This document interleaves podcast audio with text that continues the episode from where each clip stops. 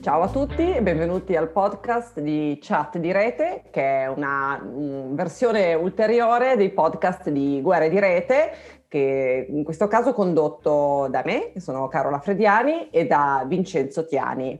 E in più in questo format avremo anche degli ospiti e in particolare oggi partiamo con un super ospite di cui sono molto contenta che è Ariana Ciccone che sicuramente conoscerete, fondatrice del Festival Internazionale del Giornalismo e anche del sito di informazione indipendente Valigia Blu, che tra l'altro sta concludendo con successo l'ennesimo suo crowdfunding, e quindi insomma poi diremo anche questo. E oggi il tema appunto, di cui ci vogliamo occupare è eh, ovviamente il deplatforming di Trump, insomma la cacciata, chiamiamola così, di Trump da eh, quasi tutte le piattaforme eh, esistenti, o quantomeno molte piattaforme digitali, ma appunto il tema, il tema sicuramente grande, importante, di cui si sta discutendo molto, è quello della responsabilità delle piattaforme e di cosa insomma ha senso che possano fare o non fare.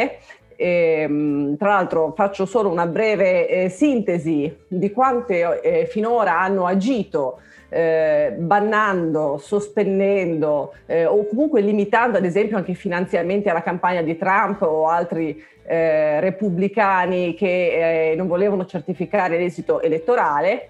E parliamo di appunto da Facebook, Twitter, YouTube, Twitch, Reddit, Google, Microsoft, Stripe, Shopify, Snapchat, ma anche l'associazione di giocatori di golf statunitensi, la PJA, ha, ha diciamo, annunciato che non giocherà uno dei suoi appuntamenti nel campo di proprietà di Donald Trump. E poi ci sono molte banche eh, da Bank of America, eh, Wells Fargo e società di mh, eh, carte di credito come American Express, Mastercard, che hanno sospeso i contributi a politici che appunto volevano, non volevano certificare l'esito elettorale, fino alla New York State Bar Association che eh, si sta interrogando eh, se espellere l'avvocato personale di Trump, eh, Rudy Giuliani, dai suoi membri. Eh, e questo solo per citarne alcuni. Quindi diciamo che è una sorta di eh, veramente un terremoto anche corporate da questo punto di vista. Noi però ci siamo soffermati molto, forse anche giustamente, sul tema delle piattaforme digitali e dei social. E Arianna, tu tra l'altro eh, hai scritto da tempo segui questo tema, ma appunto anche in questa occasione hai scritto, se non sbaglio, almeno due articoli per Valigia Blu eh, sì. su questo tema, forse anche di intanto, più. Intanto grazie per avermi qui come vostra prima ospite, spero di portarvi tanta fortuna. eh, sì, ehm, dunque, allora sì, ho scritto diversi post, ma eh, io personalmente, ma eh, anche Valigia Blu eh, complessivamente, con altri autori come Fabio Chiusi, Bruno Setta, ci occupiamo da tempo di questi temi legati alle eh, piattaforme, social network eh, e le sue intersezioni con la democrazia. Quindi è stato naturale ecco, per me occuparmene. Ehm, se mi chiedi, eh, cosa che tra l'altro è ben nota, la mia posizione, qual è la mia posizione? È chiaramente che le piattaforme eh, hanno fatto non bene, strabene a eh, bloccare Trump nel contesto eh, che in quel momento noi stavamo vivendo, che era un contesto drammatico. Io questa cosa che si continua a parlare eh, del ban di Trump eh, senza considerare mh, il contesto in cui questo è avvenuto, la trovo profondamente scorretta. Ehm, non so se possiamo eh, essere d'accordo col fatto, anzi siamo d'accordo sul fatto che quello è stato un incitamento all'insurrezione, lo dice anche l'impeachment a cui è stato sottoposto Trump e ricordiamo che il secondo, cioè il record eh, anche in questo ha avuto Trump. Um, e, eh, e, quindi stiamo parlando di un contesto drammatico, di attacco al cuore della democrazia americana. Eh, attraverso le parole, di, le parole che si sono fatte azione del Presidente degli Stati Uniti d'America. In quel contesto, quelle parole incendiarie, che eh, ovviamente viaggiavano anche sui social network, ha imposto alle piattaforme una scelta.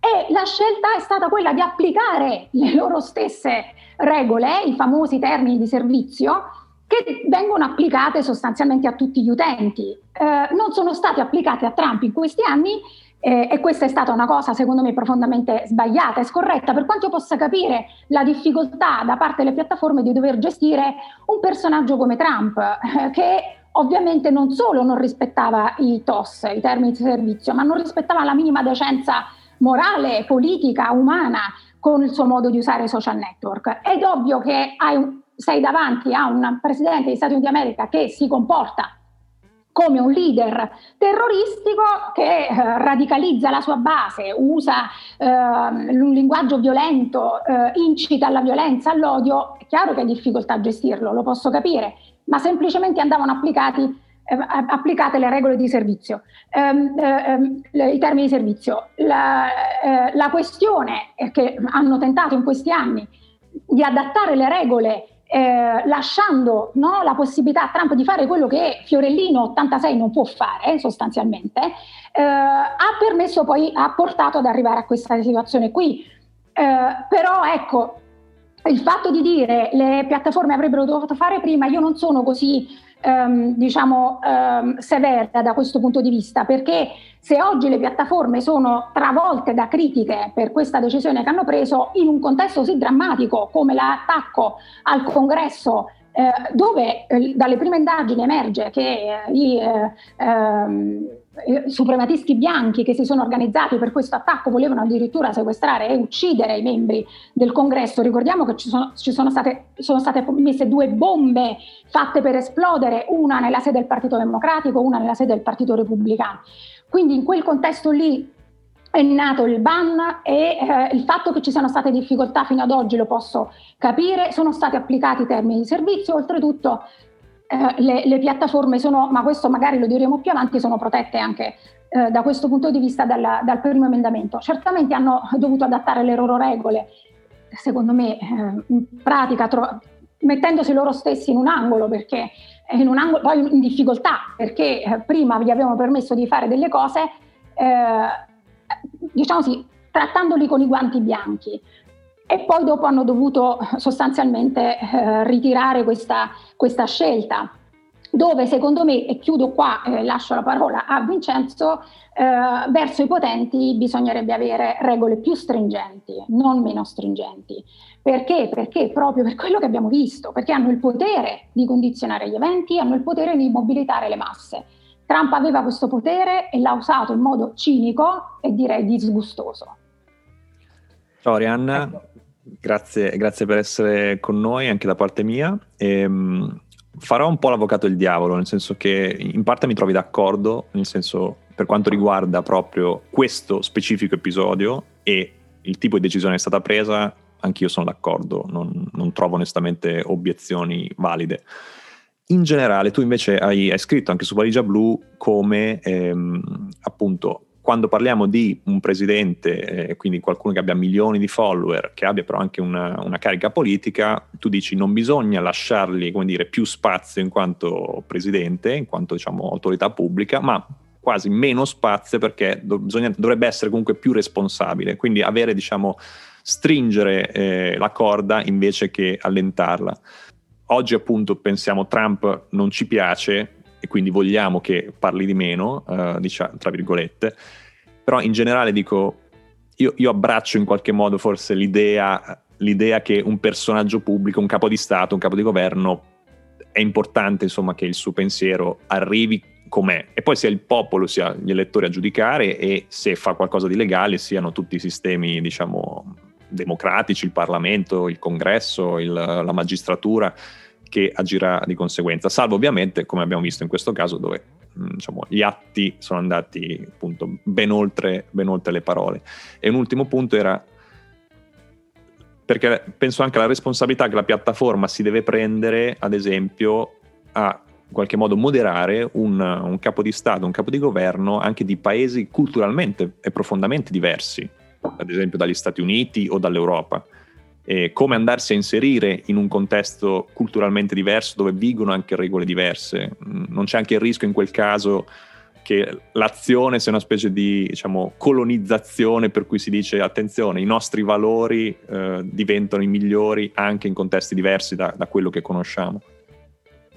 Allora, la prima domanda, tu hai usato un'espressione che secondo me non è corretta rispetto alla mia posizione. Io non parlo di spazio, cioè non è che loro devono avere meno spazio. Loro devono essere più, devo sentire maggiormente la responsabilità del potere che hanno. Quindi in qualche modo questo è il senso. Le regole devono essere più stringenti in questo senso qui. Cioè se un capo del Presidente degli Stati Uniti d'America, e non sto neanche facendo un esempio di fantasia, continua a diffondere disinformazione sui risultati elettorali, minando la democrazia stessa, minando la fiducia nelle istituzioni democratiche, minando la vittoria del suo um, competitor, è una roba gravissima. E davanti a quello è ovvio che per me deve essere più stringente la regola, cioè le, la, il potere che ha Fiorellino 86 di destabilizzare una democrazia dicendo che Biden ha rubato le elezioni è zero rispetto al potere che ha Trump. Quindi è chiaro che devono essere più, eh, necessariamente più stringenti. No? Se, se, Fiorellino 86 con 500 follower dice che le, le, elezioni sono rubate, ma cioè, ragazzi, non mi pongo nemmeno il problema. Il problema me lo pongo se lo fa Trump con 80 milioni di follower e col ruolo che ha.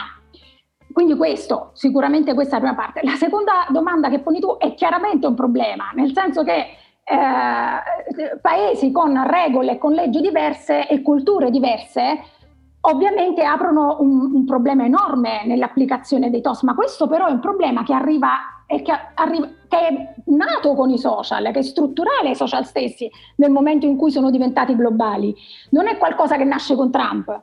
Quindi è questa anche una cosa che io sottolineavo in questi giorni. Io la discussione sulla trasparenza, la necessità di trasparenza e eh, le regole eh, di Facebook, Twitter, eccetera. Non la voglio fare perché Trump è stato bannato, perché la, la, questione non si pone perché Trump è stato bannato. Trump è stato bannato, il processo è stato estremamente chiaro e trasparente. Io la questione me la pongo da prima, perché quella questione riguarda tutti noi cittadini, non perché Trump è stato bannato. Ecco perché io dico anche, scegliamo le due questioni. Una cosa è la, il caso di Trump, un'altra è la questione dell'opacità, eh, della necessità di regolamentare le piattaforme, soprattutto per quanto riguarda questi benedetti termini di servizio, perché sempre lì andiamo a finire. Loro hanno assolutamente il diritto, in base al primo emendamento, di fare quello che hanno fatto. Il problema ma lo pone anche eh, Mark Zuckerberg, lo pone anche eh, Twitter, eh, il problema di, dei confini entro cui loro devono muoversi nel momento in cui applicano i TOS e quei confini li deve stabilire eh, la politica, i governi. I governi che hanno fatto fino ad oggi? Dove stavano? Qualcosa hanno, cioè i paesi che oggi, e penso alla Merkel, no, alla dichiarazione del suo portavoce, che oggi dicono che la decisione su Trump è problematica, sono gli stessi governi che poi hanno imposto delle leggi che sono obiettivamente controverse, per cui c'è la rimozione dei contenuti eh, in 24 ore, contenuti illegali, senza poi però precisare quali, quali sono i criteri no, per cui poi eh, questo contenuto è illegale o meno. E ovviamente questo che cosa comporta? Comporta che le piattaforme, per, eh, avendo l'incombenza di decidere, radono al suolo perché chiaramente non si mettono ad avere a rischiare problemi o problemi penali o multe ehm, eh, salatissime perché devono valutare il contenuto eh, qualitativamente e quindi rimuovono il più possibile per avere meno problemi possibili. Io come ho detto, secondo me qui la questione vera è che a nessuno frega niente dei diritti nostri, né al privato né al pubblico, al pubblico intendo eh, la politica. E quindi i diritti di noi cittadini rimangono schiacciati questi, tra questi due eh, poteri. Oltretutto ho parlato chiaramente, eh, e credo, sia, credo, di essere stata severa ma giusta, di eh, ipocrisia di molti giornalisti, di molti politici in questo contesto, perché io poi vorrei sapere questa gente che fino all'altro ieri pressava sulle piattaforme perché Uh, le piattaforme devono uh, rimuovere la disinformazione, le fake news e uh, l'hate speech. Poi le piattaforme lo fanno, eh però no, aspettate, però fa, dobbiamo pensarci perché Trump. Allora la, la moderazione, l'applicazione di questa, del, delle vostre stesse richieste diventano un problema solo quando viene toccato uno di voi. Quando vengono toccati i cittadini il problema non ce poniamo. Dice un precedente, eh, abbiamo, eh, però si è eh, generato, si è creato un precedente pericoloso. E perché prima il precedente pericoloso non c'era? Quando ecco. queste regole, l'opacità e, la, e, e diciamo, l'arbitrarietà delle applicazioni verso giornalisti, attivisti siriani, tunisini, uh, palestinesi che si sono visti radere al sole i loro account, chiusi così, senza spiegazione, senza niente. Lì io non ho sentito una voce di questi cantori della libertà di espressione. Dove erano?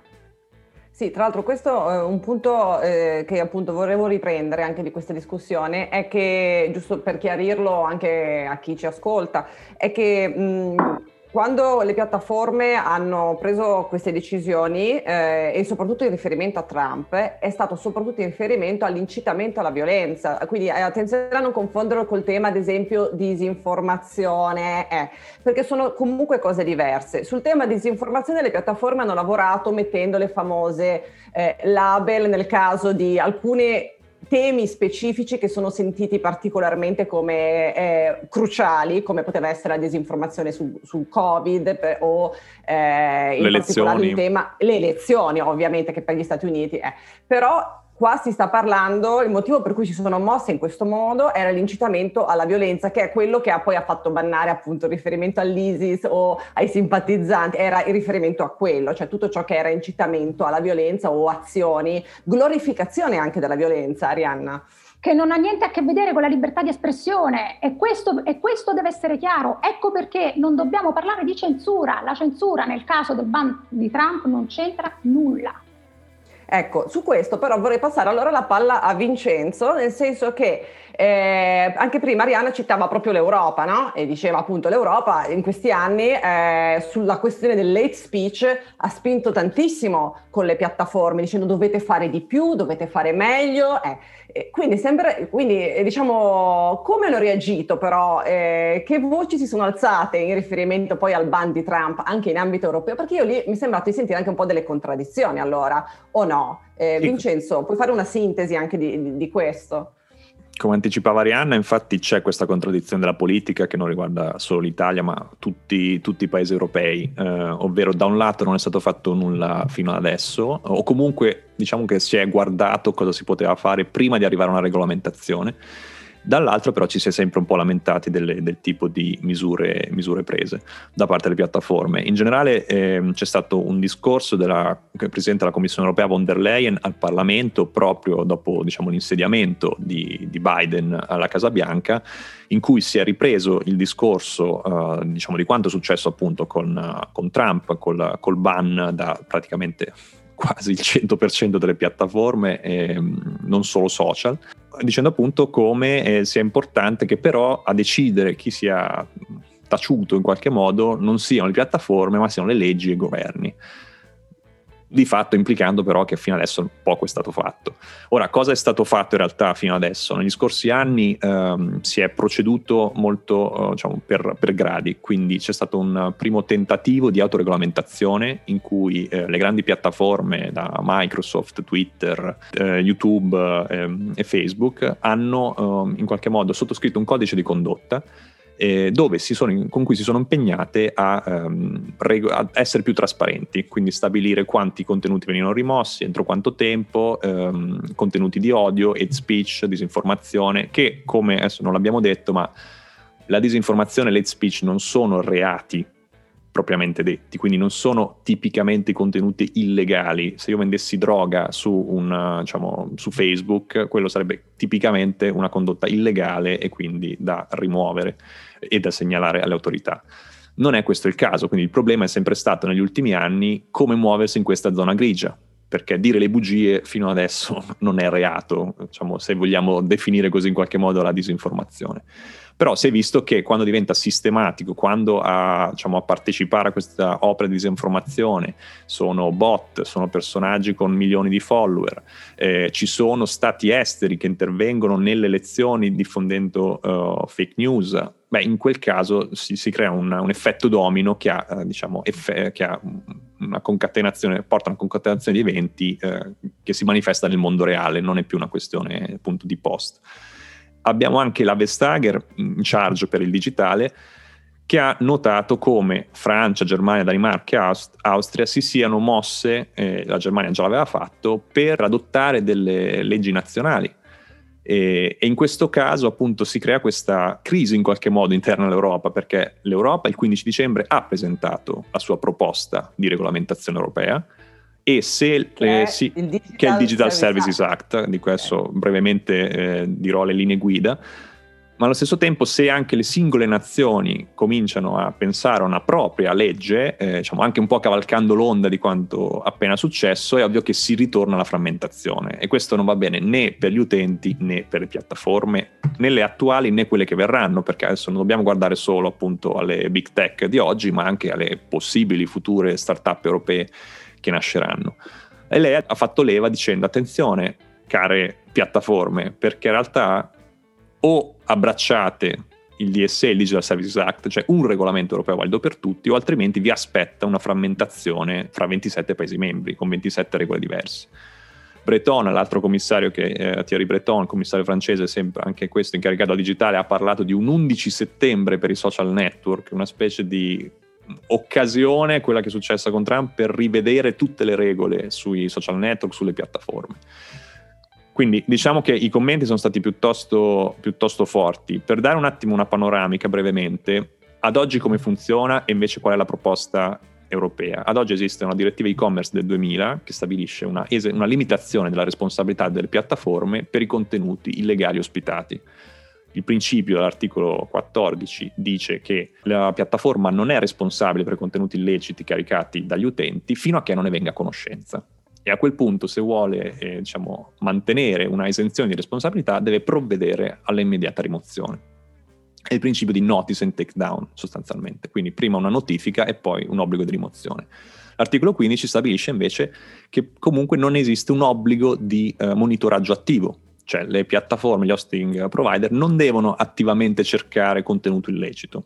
Questo se pensiamo a ogni, al fatto che in ogni minuto vengono caricati più o meno 400 minuti di video su YouTube, fa capire perché questo principio è importante, perché di fatto è umanamente impossibile eh, verificare tutti i tipi di contenuti sulle piattaforme.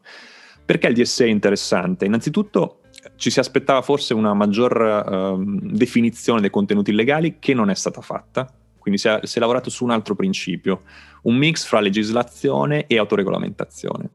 Quali sono quindi i principi? Allora, i principi che vi ho detto prima, quindi l'articolo 14 e 15, il and take down e la mancanza di un obbligo di, ehm, di monitoraggio, restano.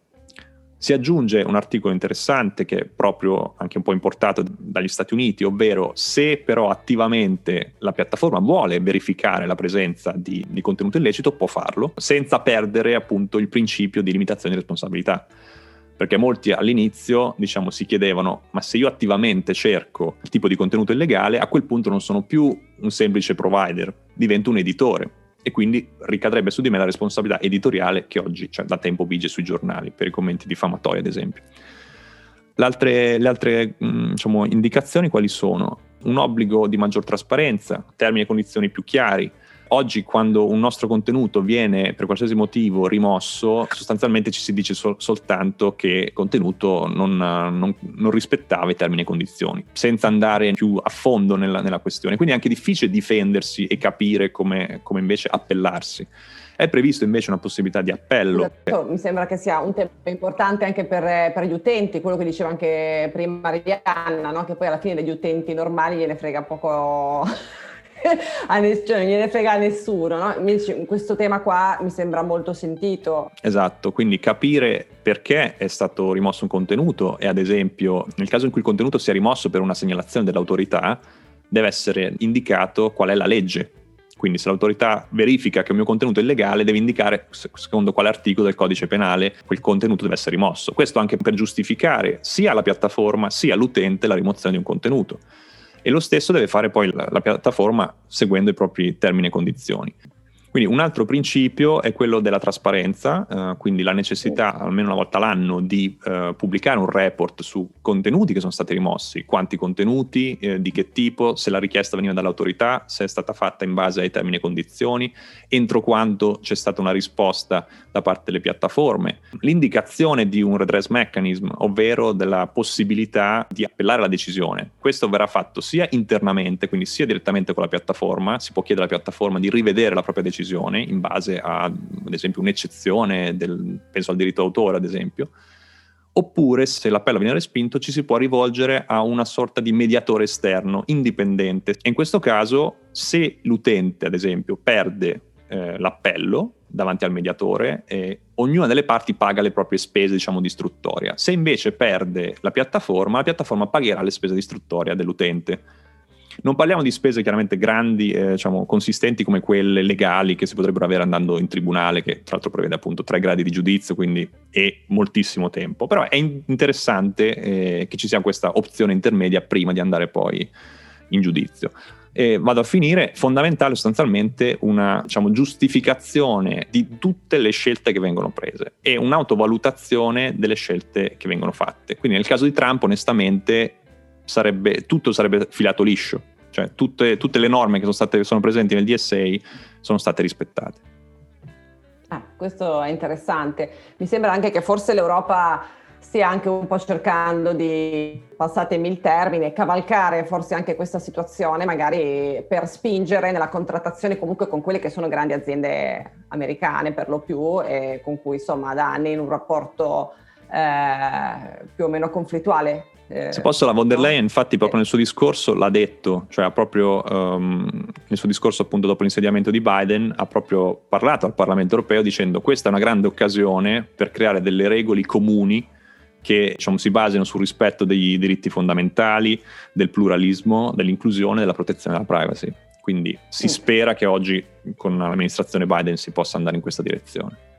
Vedremo, ma Arianna, mh, mm, quali sono allora secondo te, visto che abbiamo capito insomma che c'è stato forse anche un punto quasi, specie in Italia, un eccesso di attenzione su questo tema del, de, no, del, del, ban di Trump e, e, e, quali sono invece le cose a cui, che, a cui, dovremmo forse più guardare nel nostro rapporto con, appunto, con le piattaforme digitali? Dire due cose. Intanto eh, volevo chiarire sul primo emendamento perché non l'abbiamo fatto, cioè il primo emendamento è diciamo, protegge, eh, il primo emendamento americano protegge li, la libertà di pensiero, la libertà di culto, la libertà di espressione. Ora, in questo, eh, diciamo, in questo scudo protettivo rientrano anche le aziende private, nel senso che i governi non possono imporre la censura, ma le aziende sono libere di decidere cosa veicolare e cosa no, perché questo rientra nell'esercizio della loro libertà di espressione. Quindi questo deve essere chiaro. Quindi da questo punto di vista le aziende americane che hanno bannato Trump rientrano perfettamente in un'azione legale, cioè hanno agito legalmente. Ehm, l'altra cosa che mi sento di dire è che sì, eh, secondo me bisogna discutere eh, eh, della, della, de, della, libertà di espressione e della sua relazione con, con le piattaforme, ma ripeto, non perché, ban, eh, non perché Trump è stato bannato, questo deve essere chiarissimo, perché altrimenti c'è tutta una discussione fuorviante e questo non è corretto, non è giusto. Eh, credo che la, la, assolutamente il punto, due punti sono fondamentali. Uno è quello di avere delle regole comuni, altrimenti la balcanizzazione è una mh, devastazione per tutti, eh, sia le aziende che per i cittadini. Eh, l'altro è che la stella polare devono essere i diritti umani e quindi questo per salvaguardare al massimo la libertà di espressione dei cittadini, perché, ripeto, nella volontà di eh, ehm, dire, regol- regolamentare le piattaforme e eh, proprio eh, con l'obiettivo di proteggere la libertà di espressione si rischia invece un effetto opposto di eccesso di censura verso eh, la libertà di espressione dei cittadini. Concordo molto su questo punto di vista delle, che, liber- che, i diritti eh. umani devono essere la stella polare.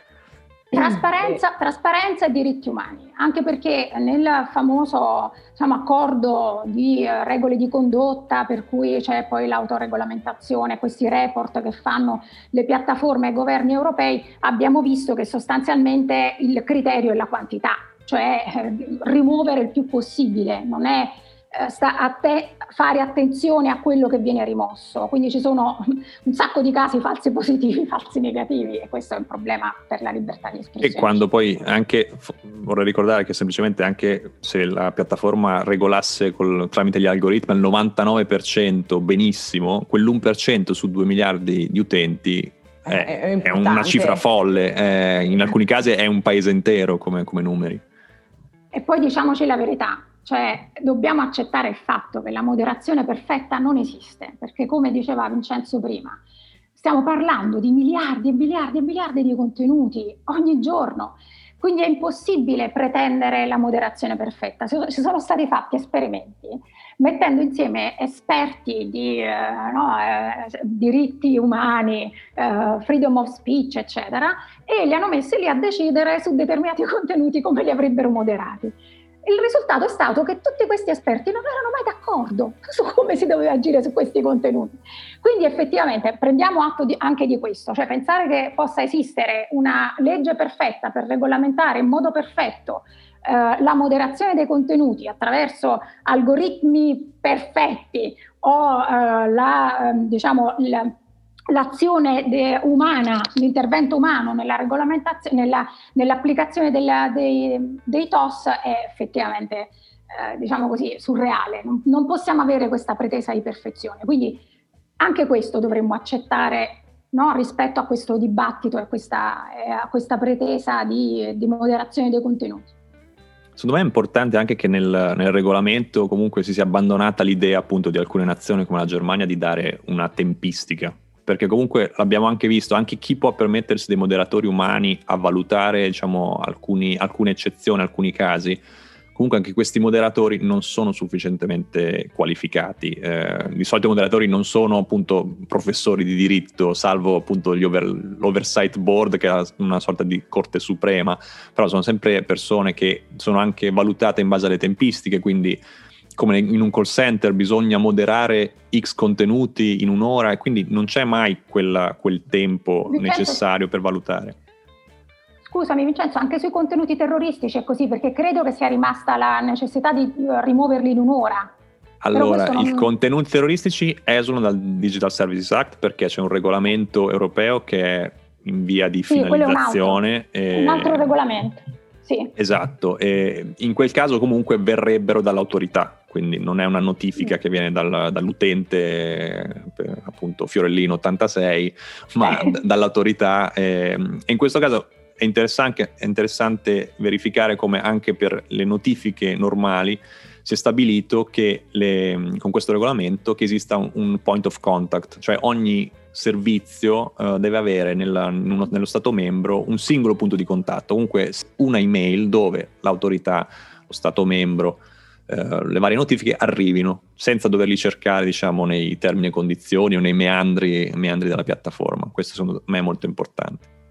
Va ricordato anche, secondo me importante, va ricordato che sia in base al primo emendamento che alle leggi europee, comunque queste piattaforme sono tenute, obbligate a rimuovere contenuti ehm, diciamo, che vanno contro eh, leggi, contro i reati fe- federali, che ne so, sì, sì, eh, no, droga, assolutamente. Pedoporno- eh, pedopornografia, esatto. Questo l'abbiamo è, detto all'inizio, i contenuti illegali sì. una volta notificati devono essere rimossi, altrimenti essere sono, sono, piatt- sono responsabili crimini sessuali, eccetera. Quindi. Esatto, vorrei solo anche dire una cosa sui moderatori, che tra l'altro spesso sono considerati, sono eh, a volte, sono spesso lavoratori di serie B in queste piattaforme, quindi ricordiamo che questa cosa qua, cioè è un lavoro molto duro, spesso fatto in condizioni eh, difficili, disagiate e c'è anche tutta una polemica, anche diciamo, e ci sono anche delle lotte da parte di, di alcuni di questi gruppi per avere più diritti e essere, consider- essere diciamo, in una posizione, un, avere uno status migliore di quello che hanno in questo momento. Quindi un tema così importante, eh, di nuovo, eh, anche dal punto di vista diciamo, del riconoscimento de- del lavoro, invece è considerato eh, molto poco. Quindi anche lì sicuramente è un settore che secondo me va eh, in qualche modo eh, monitorato dal punto di vista insomma, dei, dei cittadini. E invece volevo tornare ad Ariane e chiederle eh, cosa ci stiamo dimenticando, comunque cosa vorresti dire rispetto al rapporto piattaforme, politica e insomma questa discussione che stiamo avendo in questi giorni. Cosa dobbiamo dire ancora di importante su questo? Secondo me c'è un aspetto che viene sistematicamente omesso nelle discussioni e nel dibattito su queste questioni ed è quello del ruolo dei mainstream. Cioè noi siamo in un ecosistema informativo complesso in cui i mainstream svolgono un ruolo attivo, ben preciso anche nella disinformazione e ometterlo questo nel dibattito è profondamente disonesto e oltretutto fuorviante nei confronti dei, eh, dei cittadini. Eh, perché il ruolo dei mainstream, ovviamente i, i social non agiscono da monadi, non sono no, delle, eh, dei tool, degli ambienti isolati eh, che eh, agiscono eh, in modo eh, totalizzante verso il mondo informativo, ma ci sono anche i mainstream. Pensiamo a quello che fanno da noi alcune testate giornalistiche, pensiamo al ruolo che ha avuto Fox News in tutti questi anni eh, in America, ma non solo, in Australia e anche in, nel Regno Unito. Eh, e questo ha fortemente radicalizzato, ci sono degli studi, delle ricerche che lo hanno attestato e l'hanno confermato, ha radicalizzato non solo eh, la base elettorale del Partito Repubblicano, ma il Partito Repubblicano stesso. A proposito, uh, coincidenza, ieri ho visto Vice, il, il film con, um, su Dick Cheney, quando era vicepresidente degli Stati Uniti sotto la presidenza Bush, e eh, riportava come quando lui appunto era in politica eh, abolirono una legge eh, degli, negli Stati Uniti che stabiliva come a fronte di ogni diciamo, informazione doveva esserci sempre una sorta di controinformazione. Se qualcuno di destra diceva qualcosa, doveva esserci sempre qualcuno di sinistra, una sorta di par condicio. E nel momento in cui hanno abolito quella legge, ovviamente la disinformazione attraverso appunto la televisione eh, è dilagata, nel senso che chiunque poteva dire qual- qualsiasi cosa senza contraddittorio.